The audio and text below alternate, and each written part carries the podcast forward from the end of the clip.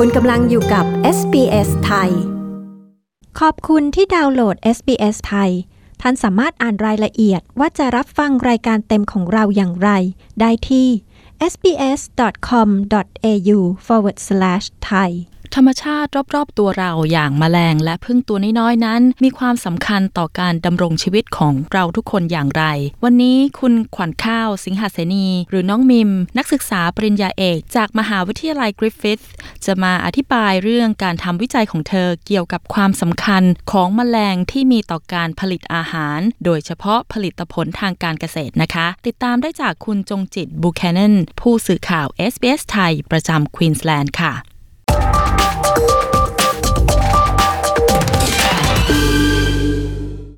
สวัสดีค่ะเอ่อเรียกคิมมิมก็ได้นะคะค่ะยินดีที่ได้รู้จักค่ะ ค่ะ น้องมิมทำการวิจัยทางด้านอะไรคะ คือเริ่มต้นของมิมอะค่ะมิมสนใจเกี่ยวกับเรื่องประโยชน์จากป่าไม้ค่ะว่าเอ่อคนที่ได้อยู่ใกล้ป่าเนี่ยได้รับประโยชน์อะไรบ้างค่ะดังนั้นหัวข้อวิจัยของมิมเนี่ยก็เกินเกี่ยวกับเรื่องของกระบวนการที่ป่าไม้ให้ประโยชน์อะไร กับคนในชุมชนในเรื่องของการผสมละอองเกสรทำไมถึงเลือกมาศึกษาที่รัฐควีนสแลนด์นะคะ คือเริ่มต้นนะคะมันเป็นแรงบันดาลใจค่ะ คือพื้นที่ที่มิมได้ทำวิจัยตั้งแต่ตอนอยู่มหาลัยเชียงใหม่นะคะ ตรงนั้นเป็นพื้นที่ที่ทำเกี่ยวกับเรื่องการฟื้นฟูป่า แล้วก็เป็นพื้นที่ที่ใช้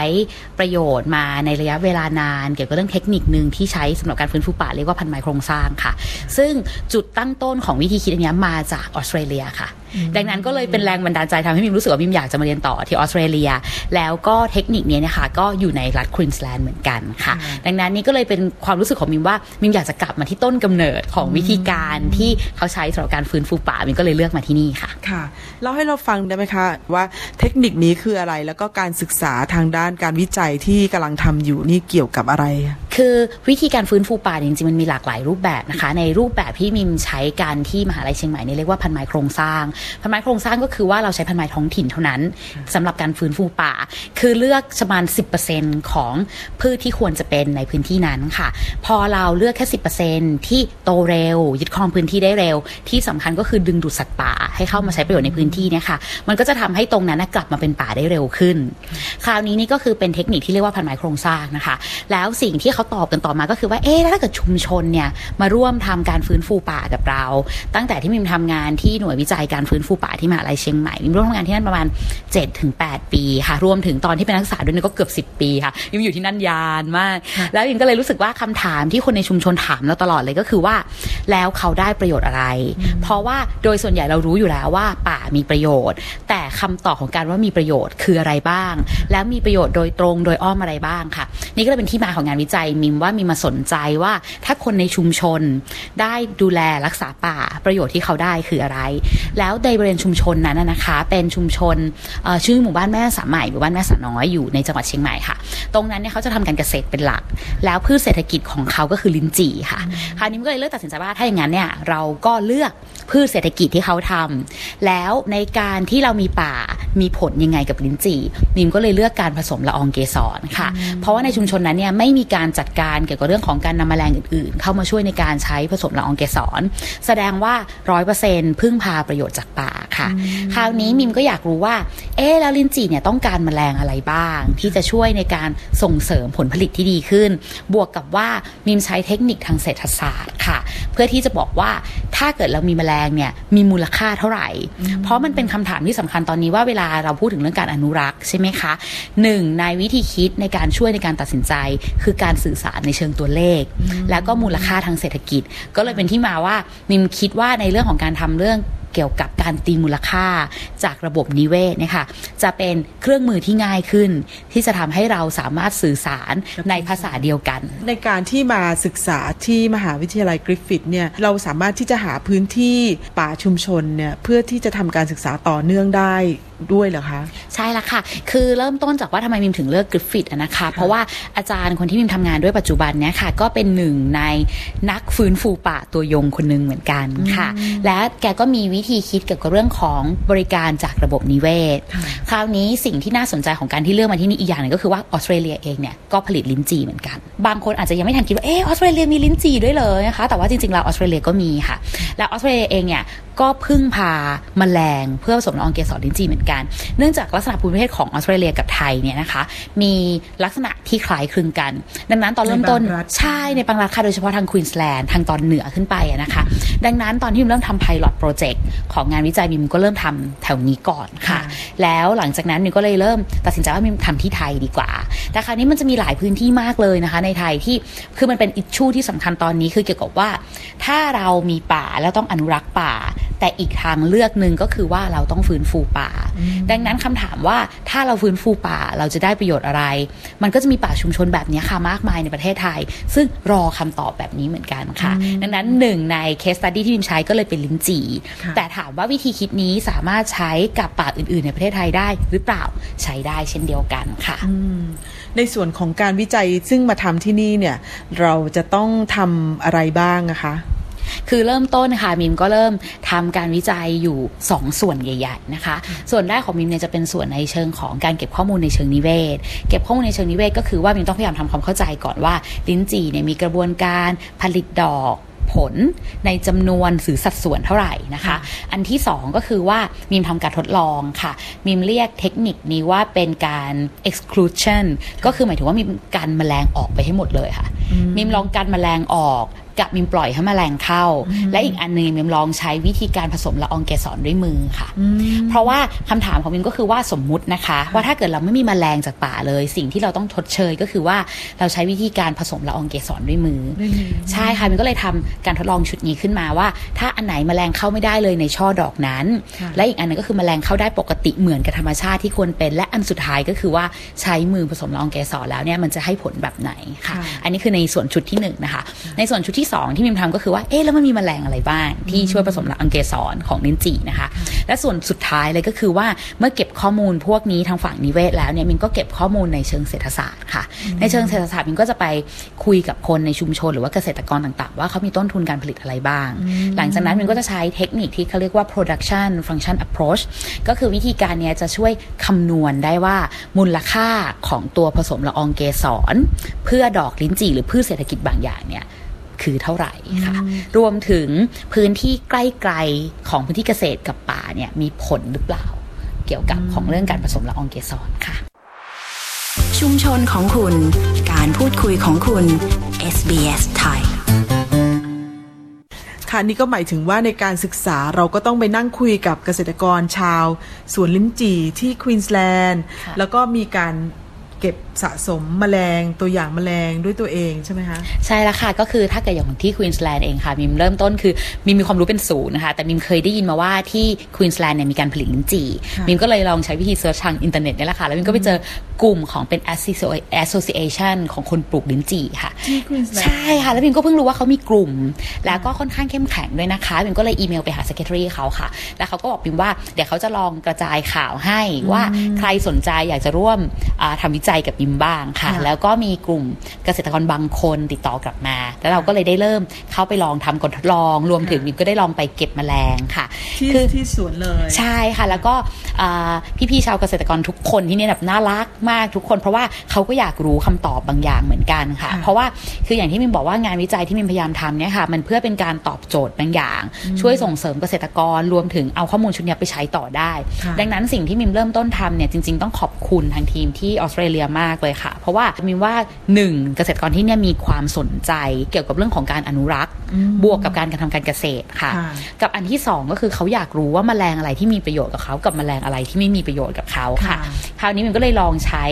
อ่าเป็นกับดักแมลงค่ะ มิมก็ลองเอาไปติดตามต้นลิ้นจี่กับช่อดอกของต้นลิ้นจี่นะคะซึ่งก็สนุกมากเลยนะคะซึ่งบางบ้านเนี่ยอีกอย่างหนึงที่เขาอยากได้ประโยชน์จากการที่มีนักศึกษาไปทำวิจัยเนี่ยคือเขาอยากให้ลูกๆเขาได้ฝึกกระบวนการวิจัยค่ะ ซึ่งอันนี้มิมก็รู้สึกว่าเป็นอีกมุมที่น่ารัก คือบางคนติดต่อมาว่าเขาอาจจะไม่ได้เป็นเกษตรกรในเชิงแบบคอมเมอร์เชียลค่ะค่ะแต่เขาปลูกลิ้นจี่แล้วเขาก็มีสวนของเขา แต่เขารู้สึกว่าถ้าลูกๆเขาอะได้คุยกับนักวิจัย ลูกของเขามีส่วนร่วมในการทำวิจัย มันจะเป็นประโยชน์กับครอบครัวเขาค่ะ ก็เลยมีครอบครัวน่ารักแบบนี้นี้หลายครอบครัวเลยค่ะ ก็คืออส่งลูกๆ มาช่วยมิมเก็บข้อมูล หรือว่าส่งลูกๆ มาพูดคุยกับมิม หรือว่าเข้าไปในพื้นที่ด้วยกัน คราวนี้มิมก็เลยเก็บตัวอย่างแมลงในออสเตรเลีย แล้วมิมก็ใช้วิธีการแบบเดียวนี้กันเป๊ะเลยค่ะ ก็คือทำแบบเดียวกันที่ไทยแบบนี้เช่นเดียวกันค่ะ ซึ่งพอพูดถึงเรื่องแมลงเองเนี่ยมิมจริง ๆ เดิมเนี่ยเป็นนักนิเวศทางพืชมิมไม่ได้ถนัดทางด้านแมลงมากค่ะค่ะ ดังนั้นความสนุกอีกขั้นหนึ่งก็คือว่าเอ๊ะแล้วถ้าเกิดเราจะแยกชนิดแมลงเนี่ยเราจะทำยังไงค่ะมิมก็เลยได้ทำงานร่วมกับอีก 2 หน่วยค่ะ หน่วยแรกก็คือทาง Queensland Museum เพราะว่าเขามีผู้เชี่ยวชาญเกี่ยวกับเรื่องแมลงค่ะค่ะแล้วก็อ่าหนึ่งเขาก็จะให้คำแนะนำก่อน และอันที่สองก็คือว่าเขาก็จะช่วยจำแนกในระดับชนิดค่ะเพราะว่าแมลงเนี่ยมันมีความหลากหลายเยอะมาก แล้วก็อีกส่วนหนึ่งที่ให้ความช่วยเหลือมีมาโดยตลอดอีกกลุ่มหนึ่งที่ก็น่ารักมากเลยก็คือที่แม่โจ้ที่เชียงใหม่เกษตรแม่โจ้ค่ะ แล้วก็ เช่นเดียวกันก็คือให้ความช่วยเหลือเกี่ยวกับเรื่องของแมลง แนะนำข้อมูลเกี่ยวกับเรื่องแมลงรวมถึงการแยกชนิดแมลงกับมิมด้วยค่ะ แล้วเราก็เพิ่งค้นพบว่าจริง ๆ กลุ่มเวลาเราพูดถึงเรื่องแมลงเนี่ยมันจะมี 2 กลุ่มใหญ่ ๆนะคะ ก็คือทั้งหมดที่มิมพูดถึงตรงเนี้ยเป็นพึ่งหมดเลยค่ะ แต่มันจะมีพึ่งสองแบบค่ะ มันจะมีพึ่งที่มีเหล็กในและไม่มีเหล็กในค่ะค่ะ และคราวนี้พึ่งที่มีเหล็กในเนี่ยส่วนใหญ่ก็จะเป็นกลุ่มพึ่งที่ผลิตน้ำพึ่งที่เราเห็นบ่อยค่ะๆแต่อีกกลุ่มหนึ่งเนี่ยชื่อน่ารักมากเลยนะคะ ชื่อว่าชันนโรง คือพึ่งไม่มีเหล็กในค่ะ แล้วก็มีเพิ่งพบว่าจริแล้วมีงผลิตน้ำผึ้งไหมคะๆผลิตด้วยเหมือนกันค่ะเพียงแต่ว่ายังไม่ได้รับความนิยมมากในประเทศไทย แต่ปรากฏว่าที่ออสเตรเลียเนี่ยมีการเพาะเลี้ยงชันนโรงเยอะมาก เพื่ออะไรคะเพื่อการผสมละอองเกสรเลยค่ะ แล้วก็มีการเก็บน้ำผึ้งขายด้วย แต่ว่ามีคนอธิบายให้มิมฟังว่าทำไมน้ำผึ้งชนโรงได้รับความนิยมไม่เท่ากับน้ำผึ้งเหมือนฮันนี่บีทั่วไปเนี่ยคือเพราะว่ามันจะติดเปรี้ยวนิดนึงค่ะ แต่จริง ๆ แล้วเนี่ยการเลี้ยงชนโรงเนี่ยง่ายกว่า เพราะมันไม่ต่อยค่ะ แต่ในขณะที่ถ้าเกิดเราเลี้ยงผึ้งที่เป็นเลี้ยงน้ำผึ้งทั่วไปที่เอ่อเรามักนิยมหรือว่าคุ้นชินกับพวกนั้นเนี่ยค่ะ ก็คือจะมีปัญหาเกี่ยวกับเรื่องของอาจจะมีการต่อยหรือต้องระมัดระวังในการดูแลค่ะความน่าสนุกอีกอันนงก็เลยกลายเป็นว่าที่ออสเตรเลียก็มีการเลี้ยงชนโรงเยอะ แล้วก็มีเทคนิคที่เขาใช้กันทั่วโลกเลยค่ะ ซึ่งมีคนมาเรียนรู้จากกลุ่มของเป็นนักวิจัยของค่ะ CSIRO ค่ะ แล้วก็ทำเกี่ยวกับเรื่องเพาะเลี้ยงชนโรง แต่สิ่งที่น่าสนุกกว่านั้นก็คือว่าชนโรงที่มิมเจอที่ประเทศไทยอะค่ะ เป็นชนโรงที่คนที่ออสเตรเลียก็ไม่รู้จักค่ะ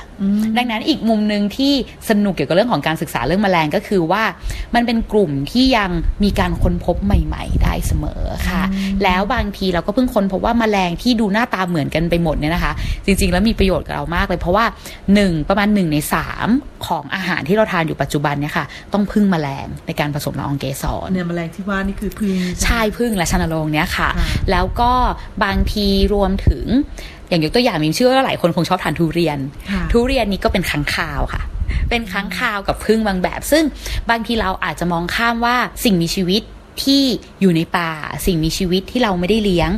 มีส่วนช่วยที่ทำให้เราเนี่ยยังสามารถดำรงชีวิตได้อยู่ในปัจจุบันค่ะ เพราะว่าถ้าเราไม่มีกลุ่มแมลง เราไม่มีกลุ่มค้างคาว อาหารที่มีอยู่บนโลกเนี่ย ก็จะเกิดวิกฤตในเรื่องของปัญหาในเรื่องการผลิต ดังนั้นปัญหาที่เกิดขึ้นก็คือว่าตอนนี้อย่างที่เขาพูดถึงกันบ่อยๆ ก็คือว่าพึ่งบางอย่างเนี่ยค่ะ เนื่องจากว่าเรารู้ว่าพึ่งมีความสัมพันธ์ในการของช่วยการผลิตอาหาร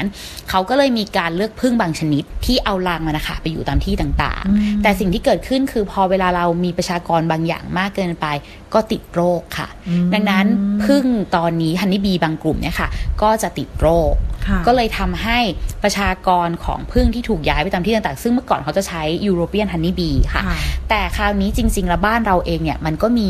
พึ่งท้องถิ่น ที่จริง ๆ เราสามารถใช้ประโยชน์ได้จากพึ่งท้องถิ่นของเราเหมือนกัน ซึ่งตอนนี้กลุ่มนักวิจัยบางคนที่ประเทศไทยก็เริ่มทำเรื่องของการเพาะเลี้ยงพึ่งท้องถิ่นมากขึ้นค่ะเพื่อที่จะสามารถใช้ประโยชน์เกี่ยวกับเรื่องพวกนี้ได้หมายด้วถึยงว่าค่ะการที่นำพึ่ง จากที่หนึ่งไปไปทดลองในอีกที่หนึ่งก็มีความเสี่ยงที่จะทำให้นำพึ่งซึ่งเป็นโรคไปปล่อยใช่รับโรคระบาดในอีกที่หนึ่งด้วยใช่ไหมคะใช่ค่ะ เหมือนกับยกตัวอย่างที่ว่าเวลาเราต้องข้ามมาที่ออสเตรเลีย แล้วเขาค่ะก็จะมีการเช็คว่าเราเอาสิ่งมีชีวิตมาหรือเปล่า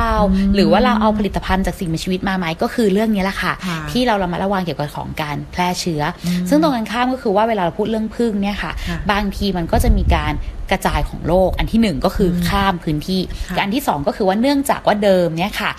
พึ่งกลุ่มนี้ก็มีความต้านทานกับเฉพาะพื้นที่นี้ค่ะพอถูกย้ายเข้าไปที่พื้นที่ใหม่ เจอเชื้อโรคใหม่ ๆ ก็อยู่ไม่ได้เหมือนกันเนี่ยค่ะ ดังนั้นอันนี้เราก็เลยพูดถึงเรื่องเกี่ยวกับว่า บางทีเวลาเรามีการกระจายใช้สิ่งมีชีวิตแค่ชนิดเดียว ทั่วโลกเนี่ยบางทีมันจะเกิดปัญหาง่ายค่ะ แล้วก็เลยทำถ้ามิมคิดว่าบางคนอาจจะเคยพอได้ยินข่าวที่ว่าอเมริกาพูดถึงเกี่ยวกับไครซิสเรื่องเกี่ยวกับฮันนี่บีค่ะเพราะว่ามันติดโรคนี่แหละค่ะ แล้วก็ทำให้ประชากรมันลดน้อยลง แต่จริง ๆ แล้วมันก็ยังมีพึ่งท้องถิ่นอีกมากมาย ที่จะสามารถช่วยเราในเรื่องของการผสมละอองเกสรได้ค่ะค่ะ แล้วตอนนี้ผลการศึกษาเราเราไปถึงไหนแล้วคะในเรื่องของการทำวิจัยที่ที่เป็นส่วนหนึ่งของปริญญาเอกที่ศึกษาอยู่ ตอนนี้ของมิมเองในส่วนของผลการทดลองเนี่ยมิมได้ครบมาเรียบร้อยแล้วค่ะ แต่ว่ามิมยังมีการวิเคราะห์ผล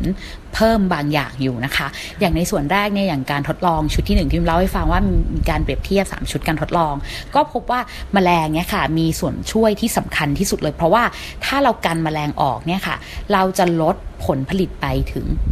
20%แสดงว่าจากปกติเนี่ยเราควรได้ 5 ผลจะเหลือแค่ผลเดียวค่ะ และยังไม่พอนะคะรวมถึงขนาดของผลด้วยค่ะค่ะถ้าเกิด ไม่มีแมลงขนาดผลจะเล็กลงครึ่งหนึ่งค่ะ แสดงว่าจริง ๆ แล้วแมลงมีความสำคัญมาก ที่จะช่วยทำให้ผลผลิตทางการเกษตรของเราอะเพิ่มทั้งปริมาณและคุณภาพ อันนี้อันที่หนึ่งนะคะกับอีกอันหนึ่งคิดว่าหลายคนคงตื่นเต้นเหมือนกันว่าเอ๊ะแล้วถ้าเกิดเราใช้มือผสมละอองเกสรเนี่ย แล้วมันได้ผลเหมือนกันหรือเปล่า เพราะกับพืชบางชนิดเนี่ยได้ผลดีมากเลยนะคะ อย่างเช่นบางคนมิมเชื่อว่าถ้าบ้านมีฟักทองอะค่ะค่ะมิมคิดว่าหลายคนทำที่จะใช้มือในการช่วยผสมละอองเกสรหรือว่าแอปเปิลในประเทศจีนก็ใช้วิธีนั้นเหมือนกัน แต่ปรากฏว่าลิ้นจี่เนี่ยอาจจะมีบางอย่าง ซึ่งยังตอบคำถามนี้ไม่ได้นะคะว่า การใช้มือผสมละอองแกสรไม่ได้ช่วยให้ผลผลิตเพิ่มขึ้น อาจจะเป็นเพราะว่าส่วนหนึ่งในสมมติฐานที่อาจจะเกิดขึ้นก็คือว่า เป็นเพราะว่าเราไม่สามารถเลือกละอองแกสรที่สมบูรณ์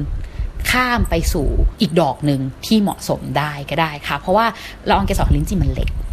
นะคะกับอีกอันหนึงที่ก็น่าสนุกและน่าสนใจก็คือตอนแรกยังเข้าใจว่า เอ๊ะตัวผสมละอองเกสรของลิ้นจี่เนี่ยก็คงจะมีแค่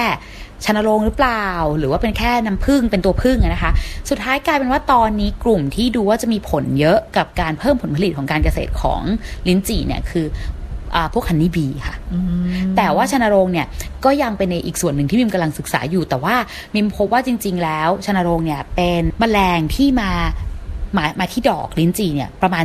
70%เมื่อเทียบกับแมลงที่เหลือทั้งหมด ซึ่งตรงนี้ก็น่าสนใจมากเลยว่าเอ๊ะทำไมชนโรงถึงมาที่ดอกลิ้นจี่เยอะ และตกลงชนโรงช่วยผสมละอองเกสรดอกลิ้นจี่จริง ๆ หรือเปล่า หรือว่ามีแค่เฉพาะพึ่งที่ผลิตน้ำพึ่งเท่านั้นที่แบบมีเหล็กในอะค่ะ ที่จะช่วยเท่านั้น อันนี้ก็ยังเป็นคำตอบที่มิมกำลังหาอยู่ค่ะค่ะ แต่ในส่วนของเศรษฐศาสตร์อันนี้ก็สนุกอีกเหมือนกันค่ะ เพราะว่ามีพยายามจะตีมูลค่ามานะคะ แต่ว่าตอนนี้มูลค่าเนี่ยกำลังอยู่ในช่วงของการคำนวณอยู่ค่ะ แต่สิ่งที่น่าสนใจในส่วนนี้ก็คือว่ามิมลองเปรียบเทียบ ว่าถ้าแปลงเกษตรเนี่ยนะคะ อยู่ใกล้ กับป่าสมบูรณ์ ก็คือป่าที่ไม่เคยถูกบุกรุกมาเลยนะคะ กับป่าที่เคยถูกบุกรุก เช่นอาจจะเคยเป็นพื้นที่การเกษตรมาก่อน หรือเคยเป็นพื้นที่ที่ถูกทิ้งไว้รกร้าง เป็นทุ่งหญ้าเป็นอะไรอย่างเงี้ยนะคะพบว่าถ้าเกิดพื้นที่ของเราเนี่ยอยู่ใกล้กับป่าสมบูรณ์ โอกาสที่แมลง และผลผลิตการเกษตรของเราจะเพิ่มขึ้นมีโอกาสมากกว่าด้วยค่ะยิงก็เลยรู้สึกว่าโอ้นี่เป็นข้อมูลที่น่าสนใจที่จะใช้ในการจัดการป่าไม้ของประเทศไทยค่ะค่ะเพราะว่าถ้าเกิดเมื่อกับเรามองย้อนเกี่ยวกับเรื่องของการจัดการป่า ไม่ว่าจะเป็นที่ไหนก็ตามในโลกนะคะ มันจะเป็นคำถามที่สำคัญในเรื่องของการพัฒนากับการอนุรักษ์ แต่คราวนี้ยุคนี้ที่คนเริ่มพูดมากขึ้นเรื่อยๆ ก็คือว่าเราควรจะคิดมูลค่าของธรรมชาติหรือสิ่งแวดล้อม ที่เป็นต้นทุนของประเทศชาติค่ะ ดังนั้นวิธีคิดนี้ในเรื่องของการตีมูลค่าทางเศรษฐศาสตร์ ของตัวผสมละอองเกสร หรือในประเด็นอื่น ๆ เช่นเรื่องน้ำเรื่องคาร์บอนนะคะสามารถใช้ในการจัดการป่าไม้ และการวางแผนในเชิงนโยบายได้ค่ะ ดังนั้นยังถึงคิดว่าเอ๊ะเรื่องนี้เป็นเรื่องที่น่าสนใจ ที่เอ่อทางภาครัฐเราเองจะได้มีข้อมูลแบบนี้ หรือแม้กระทั่งในการทำโปรเจกต์เล็ก ๆ เมื่อต้องเปรียบเทียบข้อดีข้อเสีย ก็ควรจะคำนึงถึงเกี่ยวกับเรื่องของประโยชน์จากสิ่งแวดล้อมด้วยแบบเนี้ยค่ะต้อง การฟังเรื่องราวน่าสนใจแบบนี้อีกใช่ไหม ฟังได้ทาง Apple Podcast Google Podcast Spotify หรือที่อื่น ๆ ที่คุณฟัง podcast ของคุณ